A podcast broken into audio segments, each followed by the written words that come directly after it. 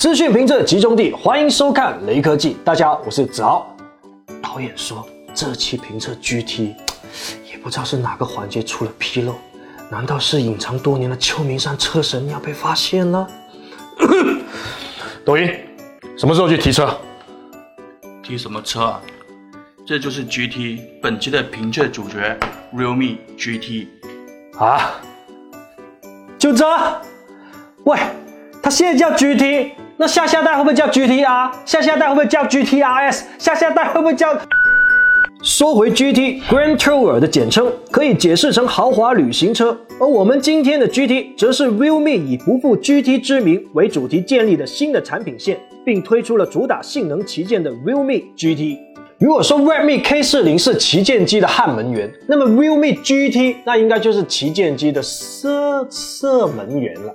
那这位射门员的脚法又怎么样呢？射的准不准呢？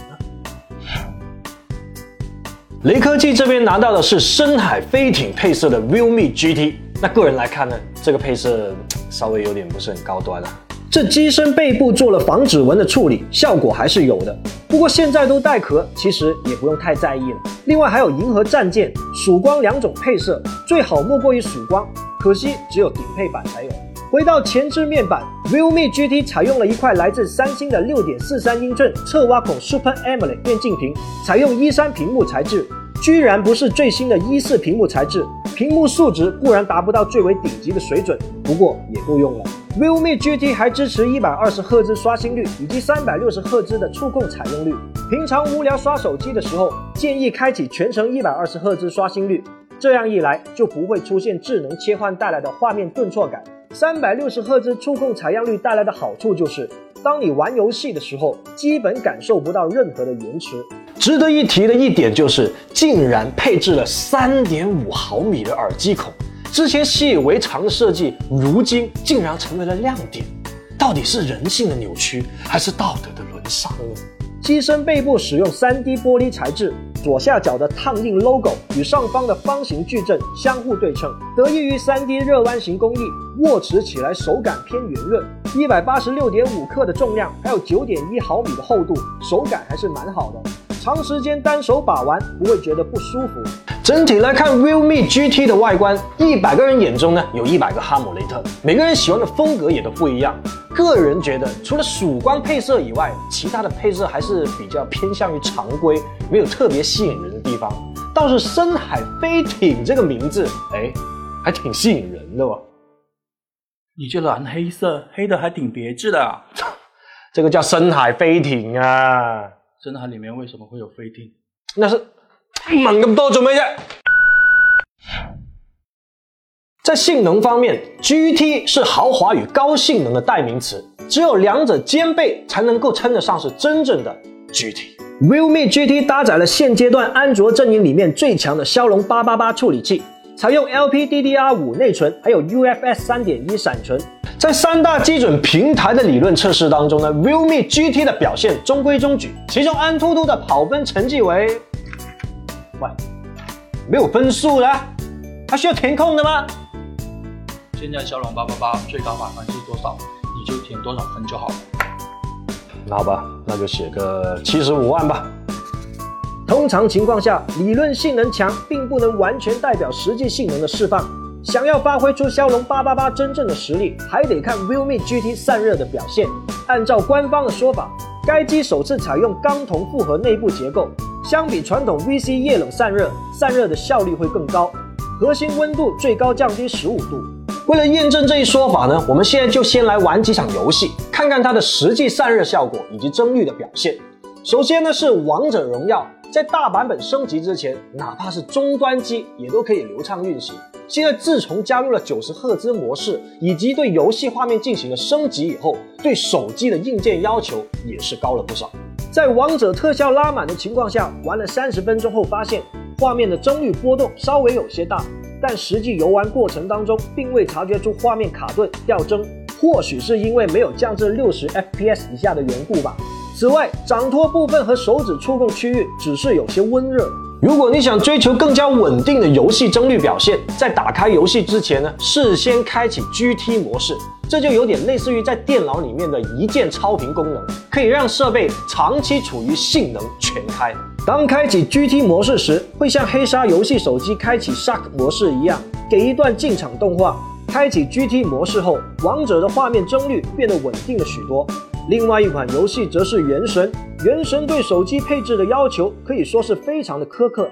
在普通模式下，Realme GT 刚进入游戏，你就会感受到画面略微有些卡顿，玩个十多分钟，多少会有点烫手。这个时候用体温枪对手机测试了一下温度，背部中间的位置温度为四十五点七摄氏度，摄像头的位置温度为四十五点三摄氏度。整体的散热效果还是很不错的，不过掌托处还是有明显的发烫。开启 GT 模式后，游戏帧率有了一定的提升。从测试的数据上可以看到，前五分钟画面的帧率很稳定，五分钟之后帧率开始变得不稳定。但是对比普通模式，大幅波动的次数下降了不少。如果你想要全特效六十 FPS 还原神，最好的办法就是开启 GT 模式，外加散热背夹。总的来说，Realme GT 散热做的还是挺好的，骁龙八八八的性能释放也都还不错，在性能方面确实对得起 GT 之名。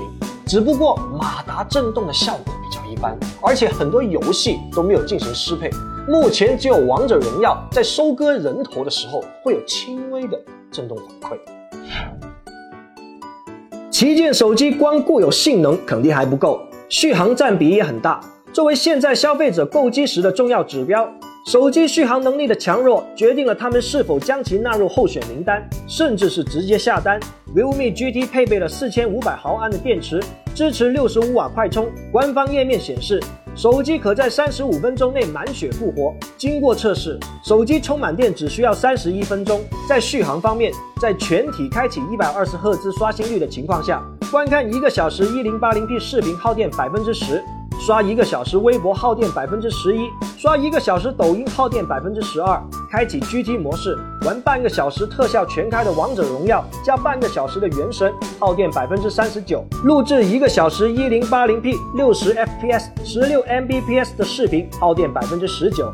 平常日常使用的话呢，建议将手机的帧率设置为智能调节的模式，在户外玩游戏的时候呢，可以适当的降低特效。当然了，全天开启一百二十赫兹，不玩游戏，日常使用一天也是完全没问题。你再睇下你啊，吓得个三千几毫安，仲要得个六十赫兹，你下一代啊，如果唔整翻个一百二十赫兹啊，你点对得住人民群众啊？外观、性能、续航三个方面都已经说了。现在到拍照的部分，Realme GT 采用后置三摄方案，六千四百万像素主摄加八百万像素超广角加两百万像素微距镜头，前置为一千六百万像素单摄。白天光线较好的环境下，默认相机直出样张色彩没有偏差，白平衡较为准确，样张的解析力也很优秀。超广角模式下，样张没有出现明显的畸变，而六千四百万像素直出的样张，整体看起来显得有些平庸，没有三星那样浓郁的调色风格，也没有苹果那么高的动态范围。晚上光线没有那么复杂的情况下，Realme GT 默认相机的表现还是可以的，放大后左侧树干的细节也得到了一定的保留。相比白天，解析力没有下降很多。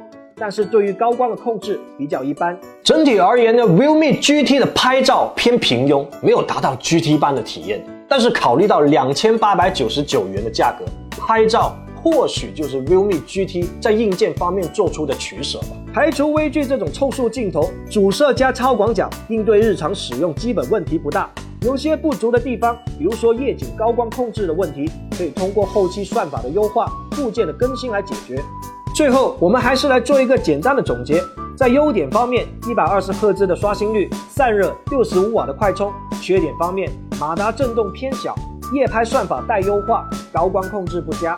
其实从配置、性能、售价上来看，Realme GT 主要对标的是 Redmi K 四十系列。想要通过性价比的方式抢占两千五百到三千五百元价位段手机市场，事实证明，Realme 这一战略是正确的，首销不到十秒就破亿元。至于是购买 Realme GT 还是 Redmi K40 Pro，这回你心里面应该有了选择。如果介意骁龙八八八处理器的话，搭载着骁龙八七零的 Redmi K40 或许是一个不错的选择。好了，以上就是本期视频的全部内容。觉得不错的，还请点赞加关注。我们下期再见吧。